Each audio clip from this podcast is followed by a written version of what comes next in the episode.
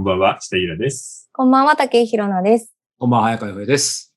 さあ、始まりましたね。今日本当楽だね。そうですね う。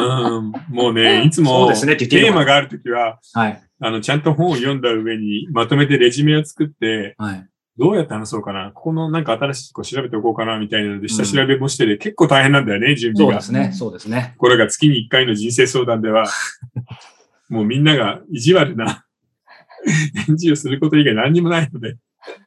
いやーでもね、こうね、実はこの収録前もね、あの、うん別のもうものすごく硬いね、話してましたけど、やっぱり、この落差がすごいですね、大人じってね。やってる僕らも感じますね。うんやっぱり、あの、でもさ、世界ってなんか今フラットになってない？フラット。そう、ウクライナ侵攻と、うちの旦那がひどくてっていうのってフラットに並んでないこうやって。ああね、並んでますね。子供の受験とかさコロナとか全部フラットで、うん何が重要とかっていうのじゃない時代なんだと思うんだよね。確かに。なんかおも面白いって言うとちょっとあれですけど、うんでもまあ不思議な時代ですよね。いや、ほんにと。ううんん。さあ、じゃあ一発目行ってみますか。はい、行ってみましょうか。はい。うんでは、まず、えっ、と、お便りからお便りからでよろしいですか？はい。えっ、と、30代の女性からいただきました。はいえーイラさん、早川さん、武井さん、こんにちは。はい、こんにちは。えー2月の人生相談会を聞いて、ぜひ、武井さんに、年下の男性をおすすめしたいと思いご連絡しました。おー、いいね。結婚相談所みたい。ね、本当ですね。うんえー私は今、4歳年下の人と付き合っています。おー30代半ばになり、20代や40代や50代のそれぞれの年代の人と食事をしましたが。うん個人的には年代が上がれば上がるほど、古風な価値観の男性の割合が増えると思います。そうなんだよな。う んえー若い人の方が価値観も柔らかいから、うんいろいろ洗脳できるし、自分に染められるので楽ちんです。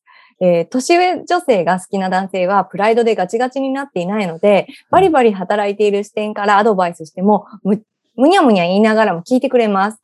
なんせ従順なところと一生懸命頑張ってるところがワンコみたいで可愛いですし、えー成長するスピードも見ていて清々しいです。うんはじめは自分の意見を彼氏に言わないといけない雰囲気が嫌で、男性の意見を聞きたいと思っていましたが、慣れたら自己表現し放題で楽ちんです。ぜひ武井さんもこちら側に来て、一緒にアニメを見て、アニメ議論できる年下彼氏を作ってください。っていうおいや、本当だよね。いいじゃん。5歳下ぐらい全然狙えるじゃん。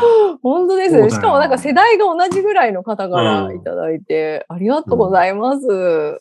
なんかいい。なんか、なんかでもほら、大人じ的にもいつも人生相談で、なんか、あの、勝手なイメージで、ひろなさん、ほら、なんかお、おじさまとさ、うんうんあの、まあ、付き合うか別になんか食事したり、いろいろこう、泣かされたりとか、おじさまと縁があるイメージが僕、なんか、イラさんも言ってたかもしれない。絶対なんか年下とか、いい、いいと思うけどね。なんか僕もまた言うの変だけど。なんかどこにいるんでしょうね、年下のだから、のそういう場合は、もう誘わないと自分から。うん。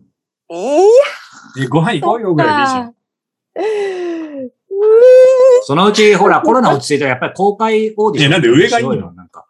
いや、違う。自分から誘うことができないんですよね。恥ずかしくて？こうやって話してる感じでいいんだよ。そうそうそうそう。え、ご飯行く？みたいな。そう、ご飯行くみたいいじゃんいいじゃんもうプーチンやだねって言ってご飯行くとか。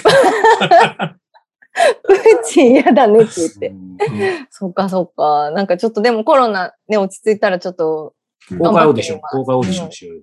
公開オーディションひろなさんに立候補したい人みたいなので、ダーってほら、昔のネルトンみたいにちょっと古いか。ありがたいですね。あとは、仕事で見ないといけない映画があるから一緒に行かないとかね。ああ、それいいですよね。うん。事実改正とかだったら、そう。ね、見に行くでしょ。うーん、確かに。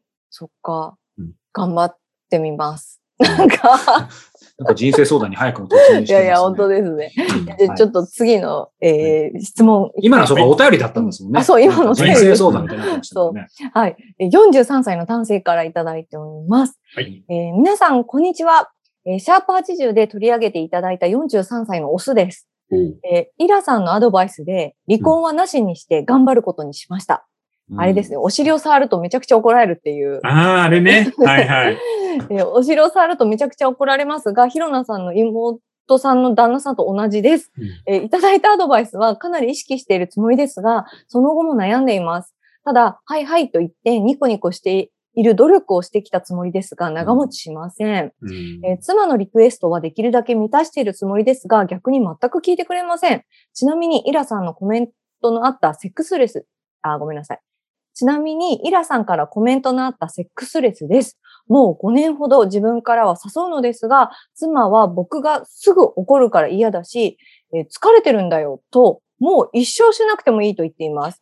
できる雰囲気ではありません。うわ10年前から言われていたマイホームを、その、えー前の質問くれた直後に購入して奥さんも満足も上がっていくと思いきや、ちょっと環境が変わっただけではやっぱりダメですね。あ、奥さんとセックスしたい。悩める男子にアドバイスお願いします。ちなみにデートはめちゃめちゃ嫌がられます。二人になるのが嫌だそうです。っていう、ないな。かわいそう。切ない。ーこの人、もしかしてさ、うんうん多重人格とかある？よよっぽど嫌嫌がられてるな僕たちに送られてきてかわいそうに来ている手紙の人は素晴らしいじゃない。いい人ですよね。うんこんなに気を使って、いつもニコニコするようにしている。頑張ってね、うんマイホームを買ってくれた。それなのに、ちょっとお尻を触るぐらいで、めちゃめちゃ怒られる。うんで、しかも怒るから嫌って、なんかものすごく不機嫌な顔しちゃうのかななんかで。あると。ねえ、奥さんにあんた怒るからやめてよって言われるってことですよね。ってことはさ、彼、まだ自分のそういうところは気がついてないのかもしれないね。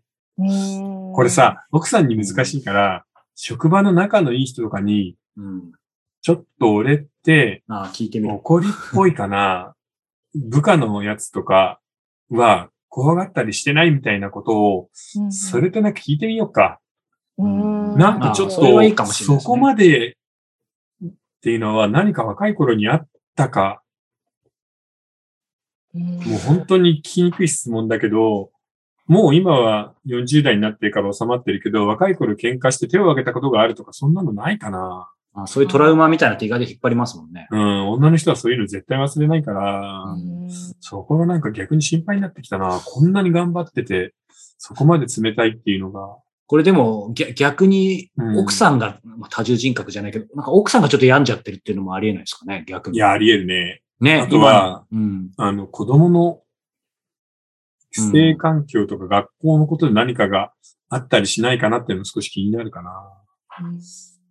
だから、こういうのって、そのセックスレス1個を直すっていうよりは、家族全部のあり方を見直さないとそこにたどり着けないんだよね。そのね、そこは枝として出てきてる部分なだけですもんね。いや、でも今の感じはなんだろう。怒りっぽいから嫌うん、不思議だなこれなんかまた心配にさせたくないですけど、それこそうなんか奥さんが他の男性にみたいなのをなんかちょっとそ想像しちゃいましたね。それはなさそうですかね。いや、ないんじゃないうんそそれはないれだったらもっとうまくやると思いますよ。うんそれとそういう頭人あの、そういう人は絶対一生しなくてももういいとは言わない。あそこ言うそこまで言う必要ないうんな。。だって、外でするのは全然楽しいので、奥さうんんは。うんうんうんめっちゃ盛り上がるから。うんえーどうしたらいいんだろう？なんちょっとかこの人切ないですよね。幸せになってかわいほしいけどそうですよね。な。ただなんか奥さん固くなるな。ねえ、なんか広な視点からないですか？うーん、でもここまでやっぱカタクナなのって、もう何度も何度も何度も言ったよねとか、うん嫌だって私言ったよねっていう感じのニュアンスを感じるから、最後通告を何度ももう叩きつけた上でな。もうなんかこう、本当によく言いますけど、女性って我慢して我慢して我慢して。最後のこのコップの照明表力溢れた瞬間にもう気持ちが切れるっていう、もうまさにあの感じなのかなもう切れちゃったら終わりみたいなね。そうですね。だからなんかまああったんでしょうね、きっと奥さんの中では。うんそれを多分旦那さんがもしかしたら気づいてないのか、それともなんか一方的に本当奥様が怒っていらっしゃるのか、あのさもうこれさうん。僕、提案として二つあるんだけど、さっきその会社で仲のいいやつに自分の部下の話を聞くっていうのも一個じゃん、うん。うん。あとは、奥さんの友達で、親友とかいないのかな？そういう子に、本当にうちの奥さん今どう思ってるのか、うんちょっと聞いてみてほしいと。うんそうでないとなんか今、本当に、ぶっちゃけその離婚を考えるほど追い詰められているんでっていうような形でうん一つ聞く。まあ会社とうん奥さんの友達で聞くっていうのと、うんうん最後の一つはさ、このままだと本当になんか離婚することになっちゃうかもしれないから、もし何かあるんであれば全部話してくれないかってもうちゃんと話し合いするしかないんじゃないかな。ねあ、本人に。もう。うん。うん。まあそうそですね。れも家とかじゃダメで、子供を誰かに預けて、うん。ちゃんと食事とか行った時に、落ち着いてね。ううんん、そっか。うん、一緒しなくてもいいって言われたら本当にもう離婚するしかないかもしれないっう。うんん。ていうふうに伝えないと、相手は分かってないよね。う。うんん。そうなったらこの家も売ることになるかもしれないみたいなことになるわけじゃん。うん。うんこれ結構、旦那さん、奥さんのこと愛してますよね。うん、この手紙からしたら、わあ、よくこんな頑張ってるよな、偉いなと思うけど、うんただなんかその奥さんの一言がちょっとあまりにも刺さりすぎて、そうですね。うん、結構な、ね、あの、重さの発言ですもんね。そう、最近さ、あの、カフェのレジとかさ、コンビニとかで、めちゃめちゃ怒ってる中年、中高年の男見ない？ああ、いますね。ああ、その店員さんに。何か、何かの鬱憤を晴らすかのように。いや、僕もさ、なんか近所のスーパーで、そこはあの、カードレジの決済になったのよ。うん。自分でやるんだけど、その人がこうやって使い方がわかんなかったみたいで、うんどうすんだお前みたいなことをいきなり怒鳴り出したりしたわけよ。うん。そういうのを見てると、もう、うわーって思うよね。もうね。なんとかなんないのこういう年寄りはっていうう。んなんか喋りたいだけなのかなって、なんか。うん。でもなんであんなに高圧的に出るんだろうね。そううんこれ何なんだお前みたいなこと言うそこ怒鳴るとこじゃないし、相手も違うだろうっていうね。そう。ねちょっと使い方がわからないんだけど、教えてもらえるかなとか言えばいいのにね。うん。なんでしょうね。本うん当多いですよね。私もついこの間見ました、そういういや、人。めちゃ、めちゃ切れやすい年より本当なんとかしないと、特に男だからね、それは。うん。本当ですね。いやまあみんな、こう、いろいろなんか鬱憤が溜まってどう発散していいかわからないっていうのもね、あるのかもしれないですけどね。うん。でも、この人にはちょっとなんか、いくつか手を打ってみて、さらに続きのそうですね、ま報たお便りを告をもらうしかね。ないかな。うわ、でもなんか別れてほしくないけどな。うん子供も。いるしなう。んうんちょっと良いね、あの、兆しがあるようにね、うんあの、お祈りしてますので、またご報告いただけたらと思います。はい。はい。さあ、ということで、今回は、えーもう人生相談スペシャルということで、えーこの後本編でもたっぷりお届けしていきたいと思いますが、えー本編のご視聴方法は4通りです。えー YouTube メンバーシップ、えーニコニコ動画、Apple Podcast サブスクリプション、そして audiobook.jp の、え4通りでお聞きいただけます。えー詳しくは、Podcast、YouTube とも、えー概要欄の、えー案内をご覧ください。それでは、後ほど。はい。